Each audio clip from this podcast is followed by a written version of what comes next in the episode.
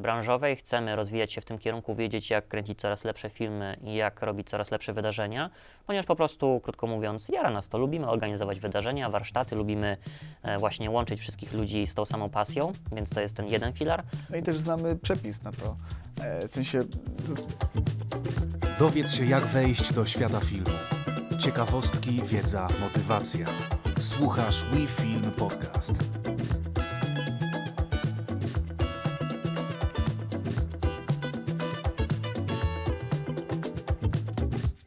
Dzień dobry, witamy serdecznie w naszym pilotażowym odcinku WeFilm Podcast. Spotykam się dzisiaj z Rafałem Karasiem. Cześć. I mną, czyli Michałem Ozimkiem. We dwóch będziemy prowadzili podcast, który ma za zadanie przybliżyć trochę różne ścieżki kariery w obszarze filmu i sylwetki osób, które są związane z Lublinem, ale nie tylko. To ja powiem. WeFilm Podcast jest to nowy program, który stworzyliśmy po to, aby przybliżyć sylwetki niektórych twórców filmowych tutaj z naszego kręgu Lubelszczyzny, ale też i przybliżyć pewnego rodzaju możliwości, które są stworzone dla twórców filmowych, dla odbiorców, dla osób, które są zainteresowane kinematografią, tak?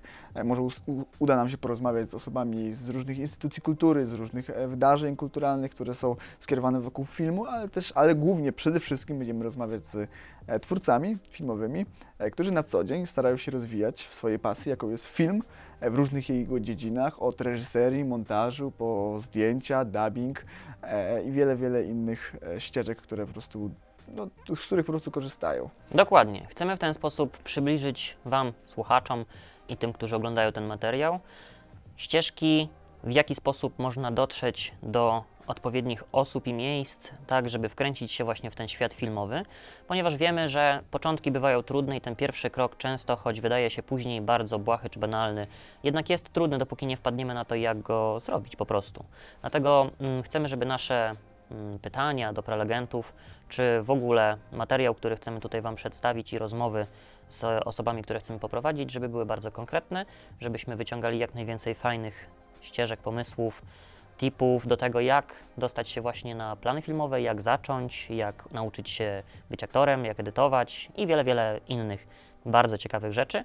I mam nadzieję, że dzięki temu będziecie w stanie też zrobić właśnie swój pierwszy krok. Także witamy serdecznie w WeFilm Podcast. Michał Ozimek. Cześć. I Rafał Karaś. Jesteśmy z Lubelskiego Stowarzyszenia Filmowego. Działamy już od przeszło 3 lat. Stowarzyszenie tak. Stowarzyszenie to już będzie nasz 3 rok, odkąd założyliśmy, bo minęło dopiero 2 lata, mieliśmy 2. rocznicę w kwietniu, więc zaczęliśmy już 3 rok, mamy już 3. edycję, mieliśmy już 3. edycję WeFilm Lubelskie Dni Filmu, mieliśmy już 3. edycję obozu filmowego, więc wkraczamy tutaj, no rozwijamy, że tak powiem, swoje możliwości i też jakby rozwijamy swoje wydarzenia i projekty, które robimy, stąd też fajnie, że chcemy się też z Wami tym podzielić właśnie w takiej formie. Dokładnie.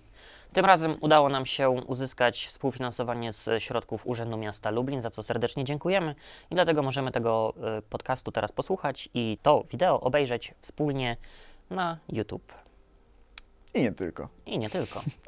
Zapewne. Tak, żeby tu nie wyszedł tylko taka zapowiedź, odcinek pilotażowy, to też może i my porozmawiamy sobie na wstępie o tym, czym może nie do końca się zajmujemy, ale też może troszeczkę o właśnie stowarzyszeniu, o Lubelskim Stowarzyszeniu Filmowym, bo jakbyś miał tak, Michał, powiedzieć faktycznie w kilku zdaniach, kiedy tam pierwszy raz o tym rozmawialiśmy, a było to jeszcze przed 2020 rokiem, kiedy pojawiły się pierwsze pomysły założenia organizacji pozarządowej, bo nie do końca wiedzieliśmy, czy jest to stowarzyszenie, myśleliśmy o tym, czy będzie to fundacja, ale zdecydowaliśmy się na stowarzyszenie, choć wiele osób nam to tak naprawdę odradzało z racji po prostu, że jest to nieco bardziej skomplikowane, tak, jeśli chodzi o dokumentację, o wnioski, o też samo założenie, no to jednak stowarzyszenie jest dużo bardziej skomplikowane niż fundacja. My zdecydowaliśmy, że zrobimy stowarzyszenie, zrobiliśmy to głównie z tego, że właśnie chcieliśmy z jednej strony połączyć wszystkich filmowców, którzy są uważani, w sensie, którzy zazwyczaj nazywamy niezależnymi, tak? Czyli jakby niezależna twórczość filmowa to są osoby, które nie są związane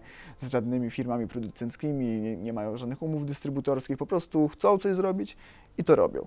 My nie chcieliśmy im tego odbierać, więc stowarzyszenie to nie jest tak, że nasi członkowie już nie są niezależni, są jak najbardziej zależni, są jak najbardziej niezależni.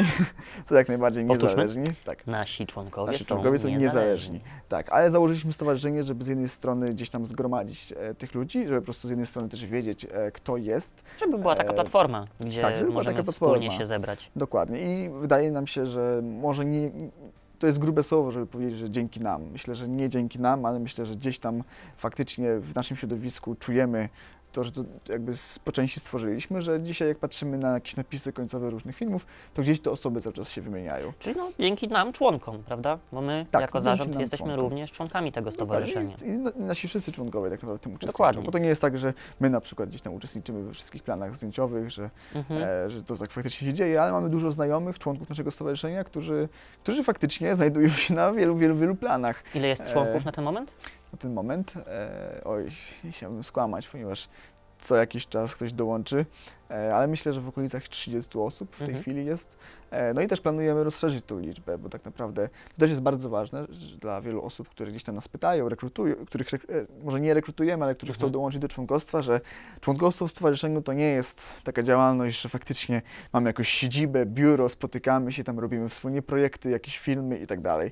Raczej takie działanie członkowskie jest bardziej na zasadzie, że faktycznie to stowarzyszenie osoby niektóre reprezentują, a my też staramy się reprezentować ich. Jeśli czegoś potrzebują, to staramy się im pomagać, ale przede wszystkim jesteśmy wspólną siłą, która właśnie pomaga nam jakby reprezentować to wszystko na zewnątrz, czyli tą niezależną twórczość, czy to przed urzędami, czy to przed instytucjami, by na przykład tworzyć takie wydarzenia, jakim są Lubelskie Dni Filmu. No właśnie. Jeśli chodzi o kilka słów o tym, jak wyobrażaliśmy sobie to stowarzyszenie wtedy kontra jakie ono jest teraz, myślę, że trudno byłoby tak dokładnie opisać to, jak ta pierwsza wizja takiej zorganizowanej jednostki pozarządowej wyglądała, natomiast skupiliśmy się na pewno na kilku takich bardzo ważnych filarach, które chcieliśmy, żeby reprezentowały naszą organizację i jest to przede wszystkim edukacja, bo sami bardzo też pożądamy takiej wiedzy branżowej, chcemy rozwijać się w tym kierunku, wiedzieć jak kręcić coraz lepsze filmy i jak robić coraz lepsze wydarzenia, ponieważ po prostu, krótko mówiąc, jara nas to, lubimy organizować wydarzenia, warsztaty, lubimy właśnie łączyć wszystkich ludzi z tą samą pasją, więc to jest ten jeden filar. No i też znamy przepis na to. W sensie to jest bardzo prosta odpowiedź, tak? Czyli jakby ta edukacja nie opiera się na stricte samej wiedzy, żeby faktycznie powiedzieć od A do Z, bo mamy do tego literaturę, mamy książki, no tak. Jest mnóstwo jakby tutoriali na YouTube, tak. Więc w tej chwili jak ktoś chce coś zacząć robić, czy rozwijać się w montażu, to faktycznie jakby sięga po to. No my staramy się tworzyć przede wszystkim możliwości jakiegoś zdobywania doświadczenia, umiejętności, czyli pracy, czy to z kamerą filmową, która jest jakby w pełni profesjonalna, tak? Czyli nie pracujemy na kamerach, które są półprofesjonalne, które na przykład tworzy środowisko na przykład YouTube'a, które są poręczne, które są zazwyczaj jakby aparatami tak naprawdę. No my staramy się robić to na profesjonalnych kamerach filmowych, pomimo tego, że większość naszych uczestników tych kamer do tej pory nie widziała i bardzo możliwe, że w najbliższych latach też ich nie zobaczą. Nawet na studiach. Nawet na studiach, ale jednak jakby to powoduje, że mają możliwość zobaczyć, jak faktycznie to wygląda w tym profesjonalnym środowisku filmowym. Co też myślę, że się przekłada na to, że jeśli ktoś zaczyna w wieku 15 lat od tego, to jak w wieku 16 lat trafi na pierwszy plan etiudy studenckiej, to on do 18 roku życia będzie już rozchwytywanym asystentem, gripem, czy też może nawet operatorem, autorem zdjęć. I mamy takie przykłady, tak, na przykład tutaj uczestników z obozu filmowego. Z imienia nazwiska nie będziemy wymieniać, ale są faktycznie takie przykłady osób, które zaczęły bardzo wcześnie i dzięki temu naprawdę osiągnęły już naprawdę dość spore portfolio. I ogromne talenty. Pozdrawiamy serdecznie oczywiście te osoby, na pewno wiedzą o kim mówimy.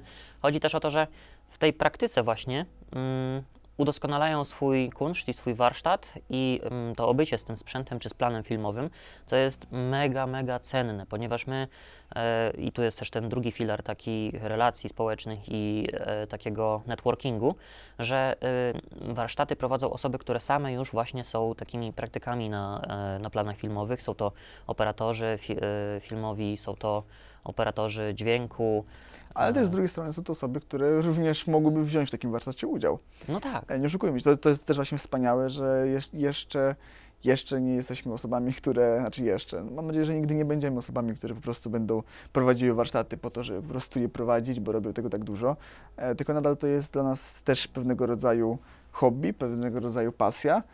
No i też, nie oszukujmy się, gdy my prowadziliśmy jakiś swój pierwszy warsztat, co oczywiście było już jakiś czas temu, już od dawna w sumie nie prowadziliśmy wspólnego warsztatu z produkcji filmowej, bo gdzieś tam zazwyczaj mówiliśmy o tym, jak robić tanio filmy.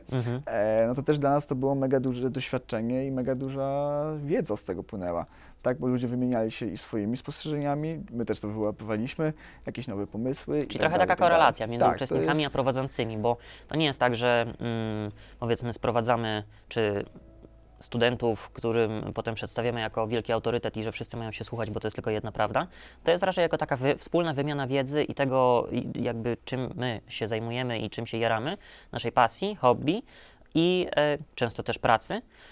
No i właśnie na tej podstawie jakby wymiana tych doświadczeń powoduje, że wspólnie możemy tworzyć jeszcze lepsze efekty jakichś produkcji albo po prostu dobrze się tym bawić, bo na tych warsztatach też jest świetna zabawa. Ja miałem okazję zawitać na warsztatach z dubbingu i pamiętam, że tam uczestnicy bawili się świetnie, było dużo śmiechu, było dużo zabawy, powstawał efekt na żywo, więc dla mnie jest to przepis na idealne warsztaty właśnie, kiedy możemy razem coś zrobić warsztatowo, mogę poćwiczyć, zobaczyć jak to się robi, zadać pytanie, gdzie na przykład sprawia mi coś trudność, bo nie wiem jak coś zrobić technicznie czy artystycznie i ten ktoś, kto już ma większe doświadczenie, odpowiada mi na to, na moje potrzeby. Albo nawet ukierunkowuje. To też jest jakby, myślę, że wiele osób, które przychodzi na warsztaty, tak naprawdę nie wie. Z czym to się je jeszcze. Też nie wie, czy jakby chce być dubbingowcem, tak? Czy chce być chociażby po prostu aktorem, aktorką. Montażystą. Dokładnie, więc jakby też jest sporo osób, które tak naprawdę dopiero na tych warsztatach się dowiaduje. I często padają pytania na zasadzie nie tylko jak to się robi, tak? Czy jakieś stricte techniczne. Tylko do kogo pójść, żeby nas nauczył na jeszcze więcej. No dokładnie. Czyli jakby, co przeczytać. Albo gdzie zacząć, do kogo właśnie się skierować, jakby, czy może jakiś plan filmowy, coś by było, może jakoś podłapać, jak te znajomości tworzyć. No bo słuchajcie, tej wiedzy jest tak dużo i tych wideo jest tak dużo godzin do oglądania, że gdybyśmy chcieli przebrnąć przez to wszystko, to jest strasznie trudne, żebyśmy zrobili to sami, więc no, super mieć osoby, które już przez to przeszły i wysupłały jakieś perełki. No, na przykład pamiętam chyba na pierwszej edycji WeFilmu jakieś tak największe zainteresowanie było warsztatem właśnie Mateusza Powszedniaka, który prowadził warsztat pod tytułem Selekcja materiału filmowego.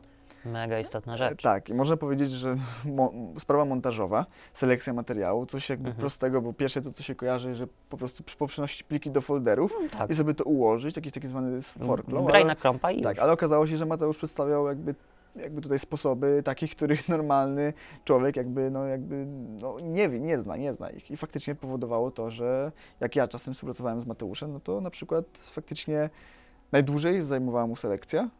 Tak? Znaczy już mnie najdłużej, w sensie no jakby największą część czasu zajmowała mu selekcja. Przygotowanie materiału do obróbki. A później ta obróbka szła tak szybko, że ja dostałem tak naprawdę po kilkunastu minutach już zmontowane sekwencje, które... Takie pierwsze surowe materiały, tak?